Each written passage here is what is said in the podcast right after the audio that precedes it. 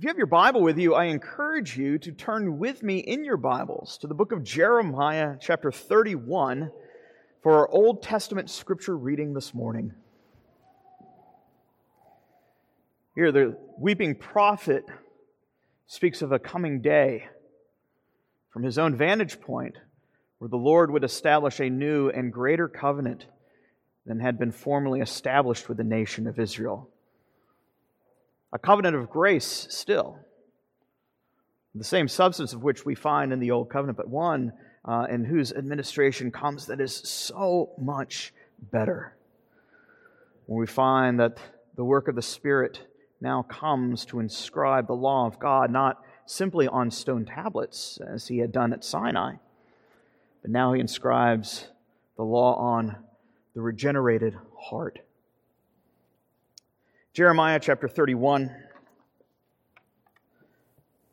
verses 31 to 37.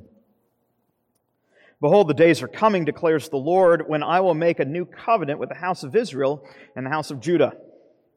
Not like the covenant that I made with their fathers on the day when I took them by the hand to bring them out of the land of Egypt, my covenant that they broke, though I was their husband, declares the Lord.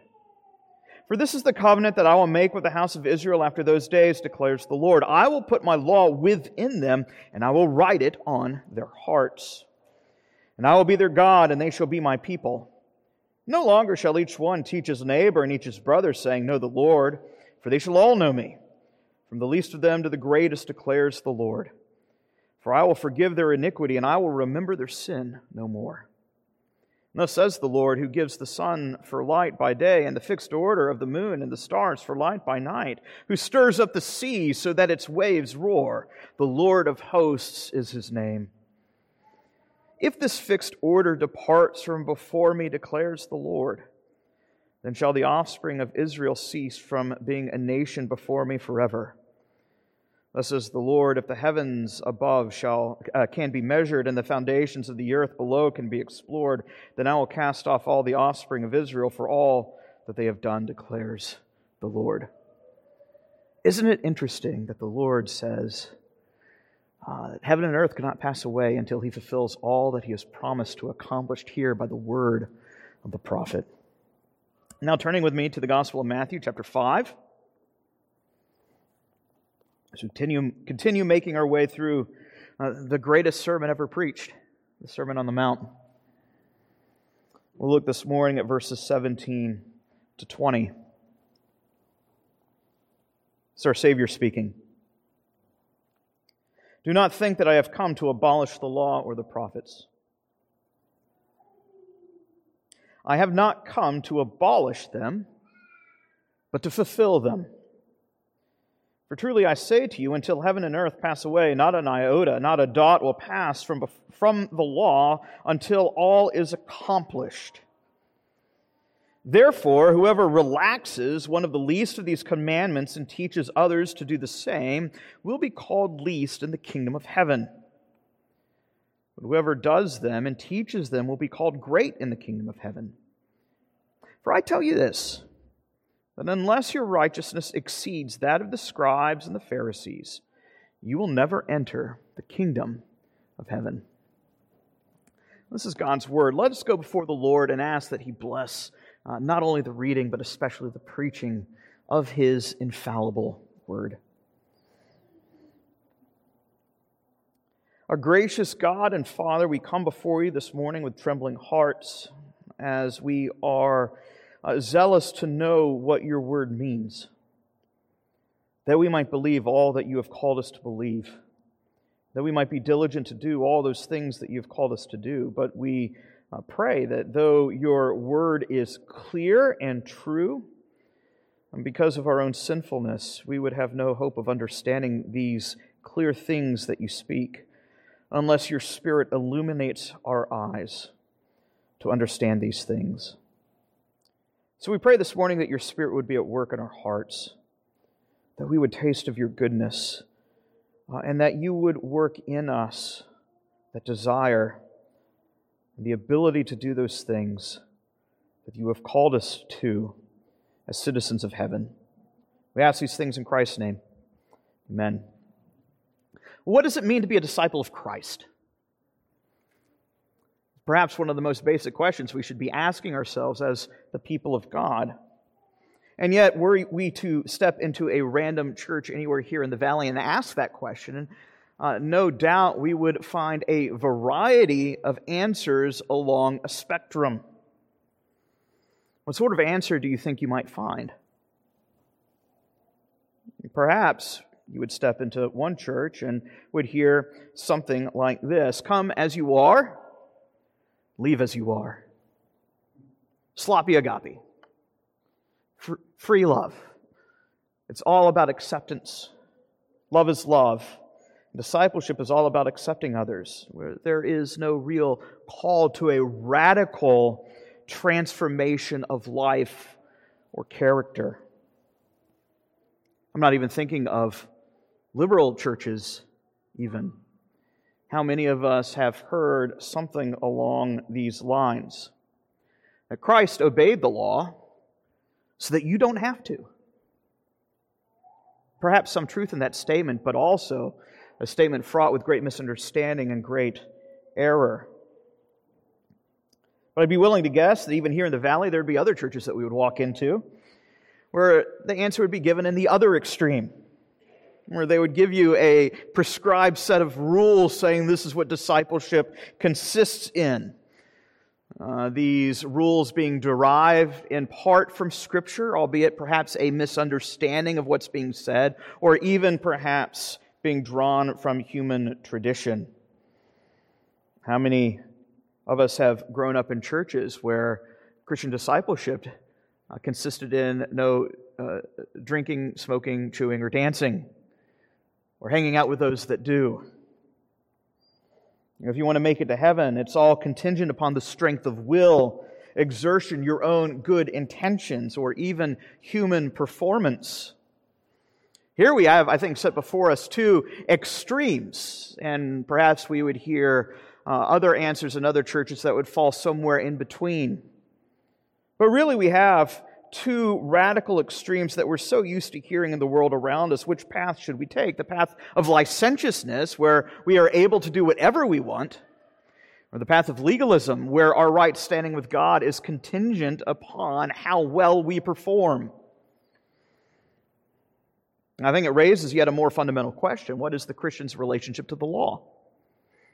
When we read the law, how are we to respond to it? Do we see it as a checklist to determine how good we are in with God that day? Go, oh, do not murder. Well, I haven't killed anybody today, so at least I've got one out of ten down. I think we are not able to answer this question the Christian's relationship to the law without asking an even more foundational question What is Christ's relationship to the law? Because these two questions are interrelated, and they are the very things that Jesus seeks to address in this particular passage this morning. And it's only when we grasp these answers that we will understand both the good news of the gospel as well as our duties now that we've been called and ushered into the kingdom of light the kingdom of heaven and called to be citizens of the new creation. So I'd like us to consider two things this morning. First, I would like us to consider the mission of Christ. That is to say, why is it that Christ came? We'll consider that in verses 17 and 18. And secondly, I'd like us to consider the nature of discipleship. You'll see that there in verses 19 and 20. In other words, what should we do? How should we respond? I would say two simple things, but these are perhaps two of the most profound questions that any of us will be confronted with in the course of our lives. Why did Christ come, and how should we respond? I mean, imagine what it would be like living in the first century even as you hear Jesus standing on the mountain as one who has come, one greater than Moses, who, as we have seen in the opening of this sermon, has not given and proclaimed the curses of the law, but one who has proclaimed a series of blessings, now that the heavenly kingdom is in the process of inauguration where all the messianic hopes and dreams that have been nurtured and growing for centuries are on the verge of finally coming to bud and blossom and bloom. And yet, I want you to see and consider how this message of Jesus stands against the backdrop of all the other sermons uh, that the nation had been hearing for centuries. You go back to the second century BC and you think of the triumph of the Maccabees, that Jewish revolt that culminated in the cleansing of the temple and the ousting of the Syrian Empire.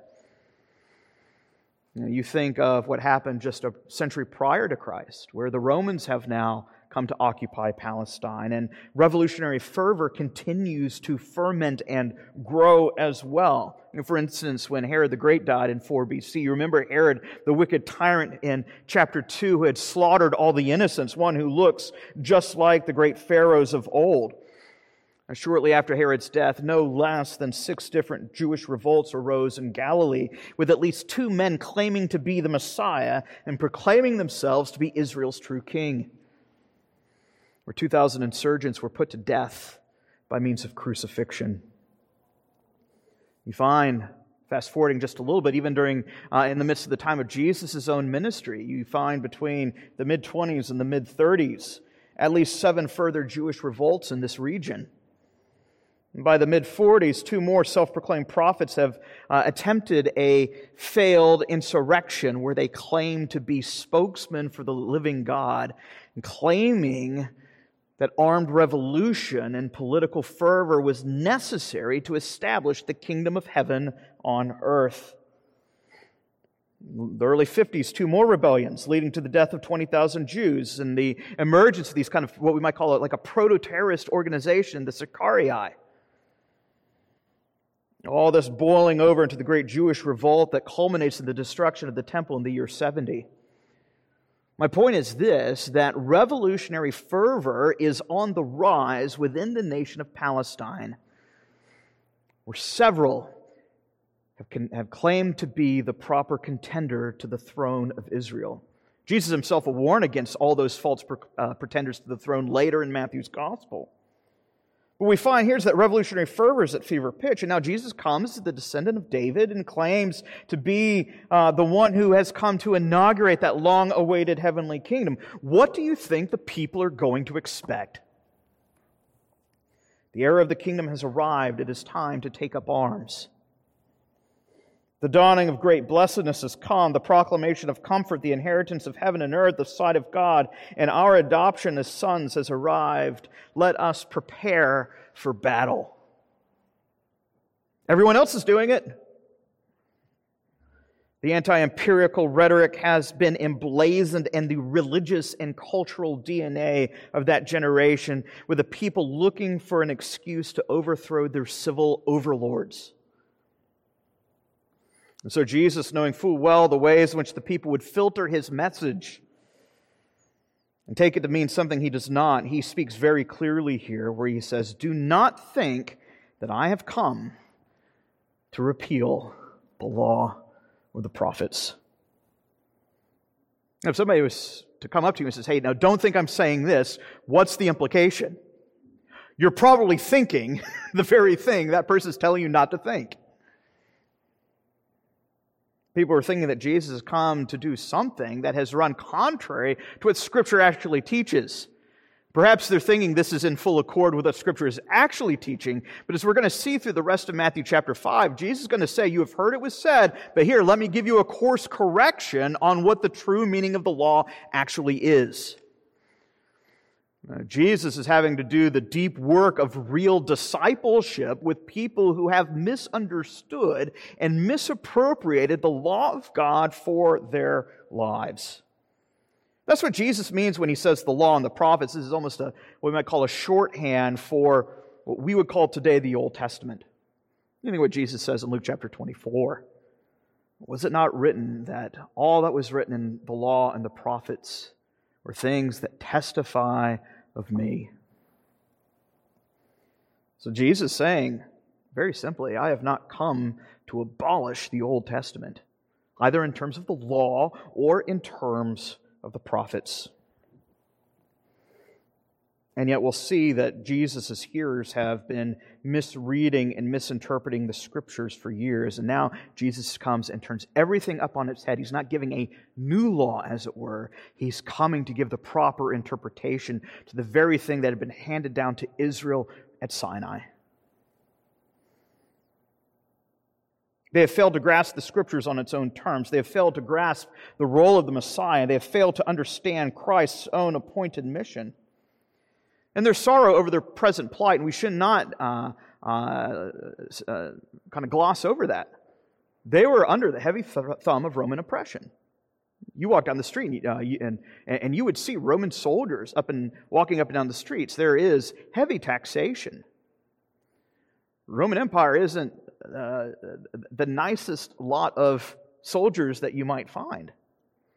And so, in some sense, you would, we want to feel the, the weight of sorrow that the people here would feel. But because of that, they have allowed their present political circumstances to bring the Messiah down and have a too earthly minded conception of what the Messiah was actually coming to do.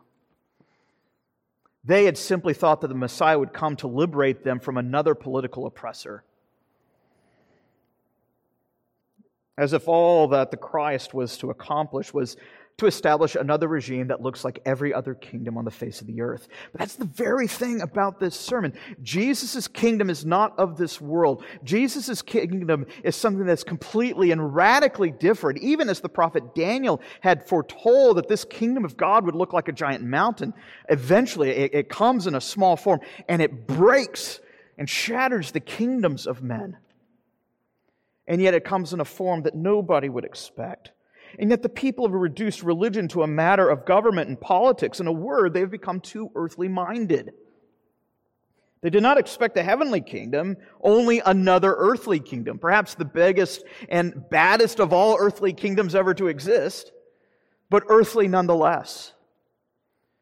Part of Jesus' whole point in this sermon is to lift uh, our eyes to heaven Seek first the kingdom of God and his righteousness.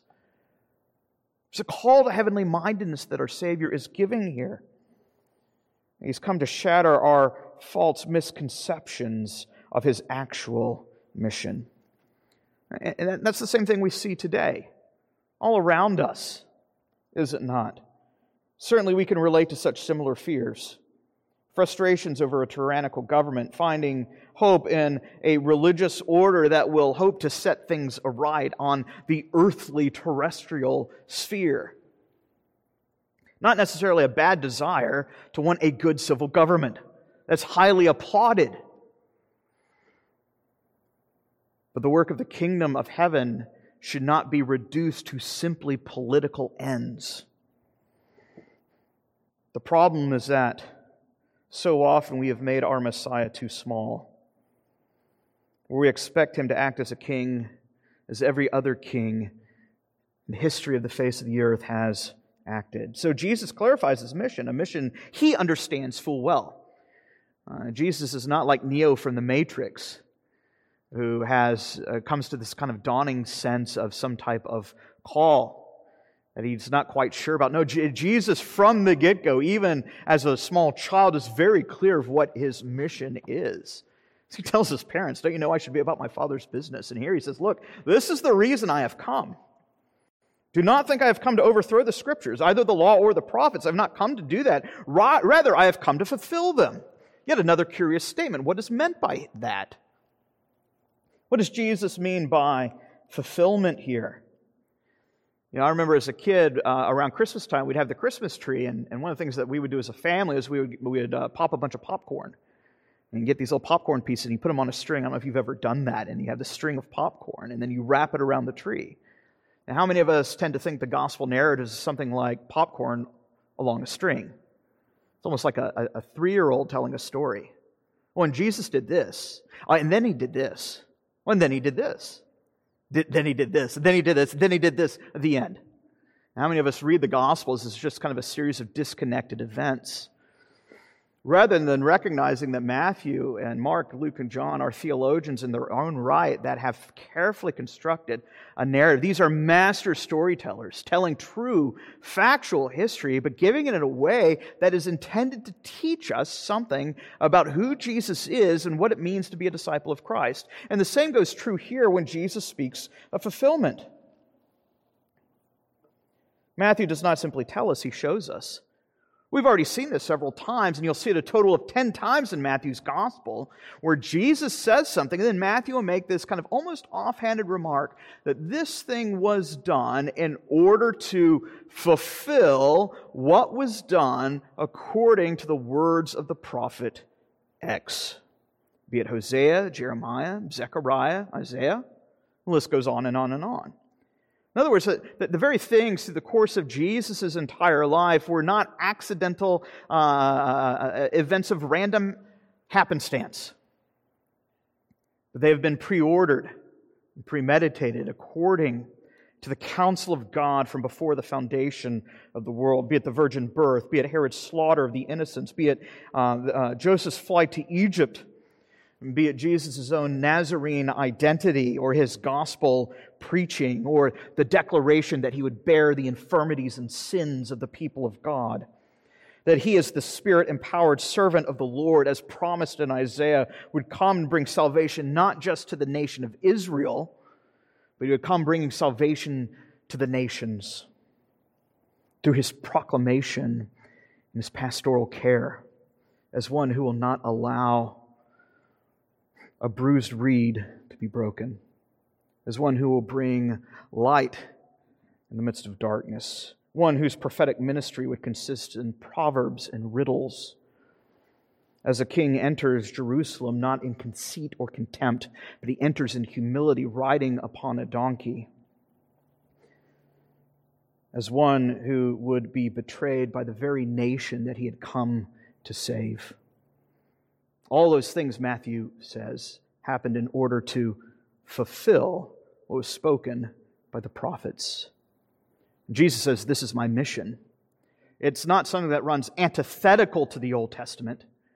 Uh, you want to understand Jesus' mission, you need to go to the Old Testament and you will see the blueprint. You will see uh, the, uh, uh the, um, the playbook, as it were, the very thing Jesus has come to accomplish the great victory of redemption for his people.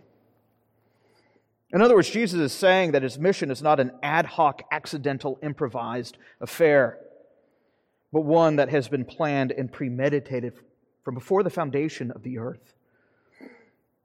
And so there are things that Jesus says he must do, and there are things that Jesus says he will never do. And Jesus has not come to be like any other of these so called messiahs who have come to instill revolutionary fervor. No, here is one who has come to uh, inaugurate a better kingdom, a heavenly kingdom, a kingdom without end. And furthermore, his mission accords, as I've said, with the totality of scriptures, and so he has not come to cast the means of his victory to the wayside. We've already seen that in his encounter with Satan in the wilderness. Satan says, You want the kingdom? Fine. Here's the shortcut. Game over. All you have to do is bow down and worship me. He says, No, no, no, no. This is not what the Word of God says. The kingdom is something that Christ will inherit, not by sword, but by cross. And any thought, any attempt to establish heaven on earth by armed conflict fails to grasp the spiritual nature of this kingdom. But the question is, how would Christ accomplish such a work? Notice what Jesus says here. He does not simply say that he had come to fulfill the prophets. He says he has also come to fulfill the law. Again, our thoughts in reading Matthew. Again, Matthew's the master storyteller. He's giving us all the information we need to understand what Jesus is saying. What is it that Jesus says when he comes to John the Baptist at the River Jordan and says, I must be baptized by you? And, and John the Baptist says, No, no, no, no, no. I don't need to be, I don't need to baptize you. you. You need to baptize me. What does Jesus says? Stop it. This has to be done. Why? Matthew chapter 3, verse 15. In order to fulfill all righteousness. I know that was what sermon two and a half, three months ago. But if you recall, Matthew's making it patently clear that Jesus is coming as the obedient son to undo the curse that first disobedient son had accomplished. As the first Adam had come and disobeyed and plunged the world into sin and misery, Christ comes as the obedient last Adam, the true and eternally begotten Son of God, to fulfill all righteousness, that he might bear the cross, that he might bear the curse of the law at the cross in our place that the law might be fulfilled in us. That's what Paul says in Romans chapter 8. By those who've been gifted with the Spirit.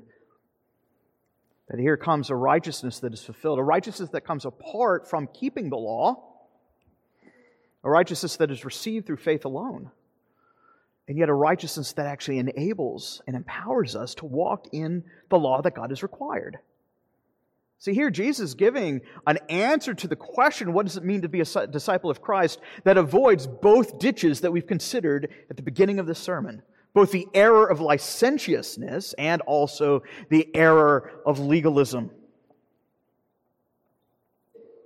In accordance with the prophets, Jesus has come to fulfill, fulfill the righteous requirement of the law as the great representative of his people, that he might gift his spirit upon his people. That the Spirit would now take the law, which, which under the old covenant had been inscribed on tablets of stone, and now, of course, the problem with the old covenant is it's external. Jesus comes and makes it efficacious. He now, as 2 Corinthians chapter 3 says, uh, by giving the Spirit, that the Spirit comes to inscribe that law not on tablets of stone, but on human hearts, to effect a real transformation of life and of character that God has come to do what the very law of God was unable to do. God sent his Son to condemn sin in the flesh, that the righteous requirement of the law might be fulfilled in us. In other words, Jesus has not come to render the law irrelevant. Rather, he's come, we might say, to further establish and strengthen that. We're unable to keep it on our own. That's the classic church history, the Pelagianism versus the Augustinian controversy 101. Pelagius said man is able to keep the law because God has commanded, and Augustine looks because, nope. Have you read the Bible? Have you examined your own heart? None of us are righteous. None of us can keep God's law on our own. We need a supernatural work on the heart. And this is the very thing that the New Testament proclaims that Jesus has come to effect that supernatural redemption that is needed, not only to deliver us from the curse of the law, but to enable us to walk in the ways of God as citizens of this heavenly kingdom. And so Christ's mission shapes our mission as citizens of heaven. That's the very thing that we get at when we look at verses 19 and 20. Notice that therefore. This is a popular preacherized slogan. When you, when you see the therefore, you ask, what's the therefore, therefore? Therefore, therefore is therefore because Jesus is saying, in light of what he's already said in verses 17 and 18, here comes the conclusion, here comes the implication, the inference of what Jesus has been saying so far. Because Jesus has come to fulfill the law, this is what it means. Does it mean that it gets us off the hook from obeying God's moral law? Jesus' response is this absolutely not. Therefore, if anyone seeks to relax even the least of these commandments, he's going to be called least in the kingdom of God. If you look at Jesus' mission, you go, ah, whew, now I don't have to worry about those Ten Commandments anymore. You've misunderstood the purpose of why Jesus has come. You think of what the author of Hebrews says in Hebrews chapter 2 when he reminds his hearers that those who had heard the old covenant, those under the old covenant who had heard the law and they disobeyed, well, they were punished. Well, the point of Hebrews is now something better has come along, and if it's something that's better, if it's something that's far greater, do you think that we're going to escape if we neglect such a great salvation? I think we have this tendency to think that the New Testament lets us off the hook, that liberates us from our obligations. Again, think of that catchphrase my old campus minister in college would call it sloppy agape. If you go to church, if you're nice to your neighbor and you mean well, well, that's just good enough. That's not Christian discipleship. Might be a decent civil neighbor, but it is not what God has called us to as citizens of heaven. Jesus' point is here, and as we read elsewhere in the New Testament, if anything, there's a greater weight, a greater import placed on obedience. The difference is that obedience is not the grounds of our justification and our right standing with God. Just because it's not the grounds of our justification does not make it any less important, does not make it optional. Again, I'm not saying that our obedience is meritorious. We're not justified by our obedience. But this does not make our obedience any less necessary. As we confessed our faith together earlier from the Westminster Confession of Faith, the gospel does not dissolve our obligation to obedience, rather, it strengthens it. Because Jesus has died in our place. Therefore, this is how we are to live. Our King has delivered us from the tyranny of sin. Therefore, we should serve the King who has saved us and not that tyrant sin. By reverting as a dog does to his vomit, by going back to one's own ways, by one seeking to make a home in the dungeon from which Christ has liberated him once and for all. Therefore, whoever relaxes even the least of these commandments will be called least in the kingdom. Jesus has not come to abolish the law, but to fulfill it. But he has done that not that we would disregard the law, but that we might practice it. Not just that we would practice these commands, but also that we would teach others to do the same. You know, our Savior reiterates this in the Great Commission that we are to be diligent to teach the nations to observe everything that Jesus has commanded. There are actual duties under the gospel that we are called now that we have been redeemed. We see that pattern under the Old Testament as well. I am the Lord your God who has brought you out of the house of slavery. Therefore, you shall have no other gods before me. Uh, this is a law that's given within the context of the great reality and indicative of redemption. I remember having dinner with a friend a few years ago, and I remember him telling me that uh, evangelicalism's preoccupation with sexual ethics was morbid and unchristian. And I, I asked him why, Brian. And he said, Well, there are children starving in Africa. So God has more important things to worry about than who I am sleeping with. See, in his mind, there were big commands and there were small ones. And so long as he kept the big commands, God doesn't really care about the little things. Of course, it raises the question how do you determine what are the big commands and the small commands? But notice what Jesus says here that undermines that very thought. Jesus, whoever relaxes not just the great commands, but whoever relaxes even the least of these commandments, there's an obligation that we have to obey all that Christ has said whether we can consider the commandment big or small. We might have a certain hierarchy of big sins and small sins in our mind. You might be right, you might be wrong. But according to our Savior, the gospel does not let us off the hook from breaking even the alleged lesser sins.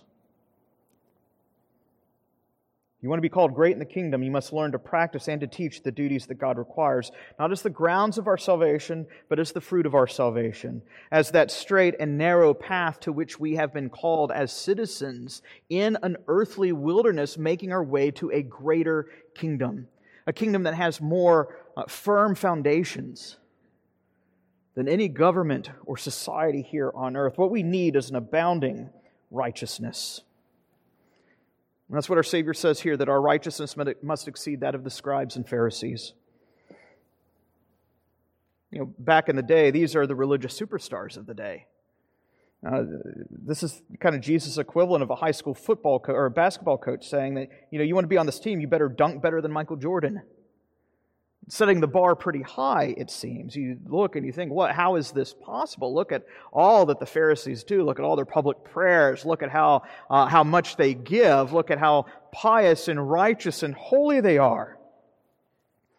As we're going to see throughout this gospel, Jesus is going to begin to unthread everything uh, his disciples have come to understand and think what real righteousness looks like. See, Jesus has come not only to abolish the law, but to dismantle misperceptions about the law. We'll see that in the coming weeks when Jesus will say, You have heard it was said, but here, now I say to you. He's providing a course corrective.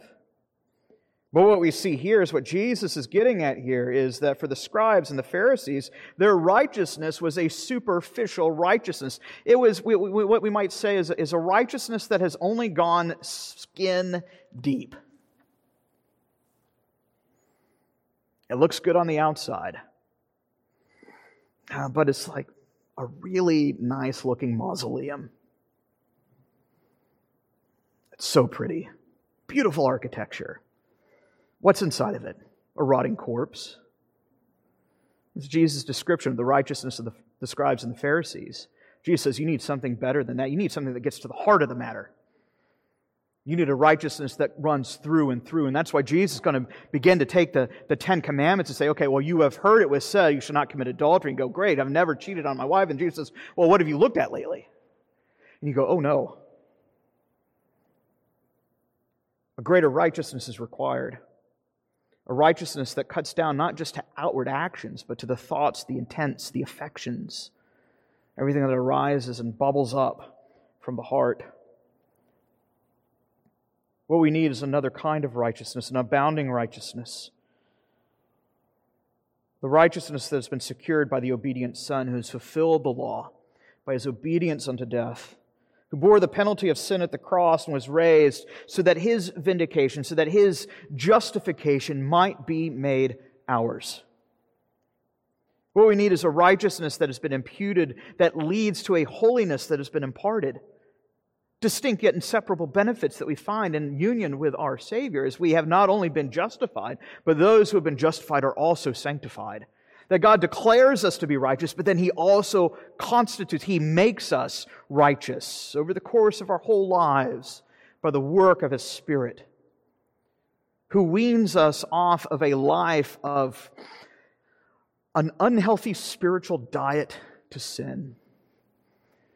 And He causes us to taste and see that He is good.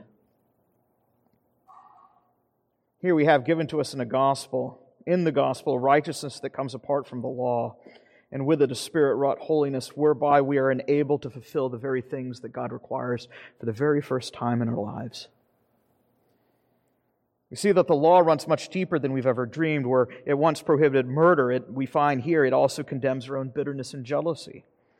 Or it has prohibited adultery, it continues to condemn us not only in our actions, but in our polluted lusts and desires.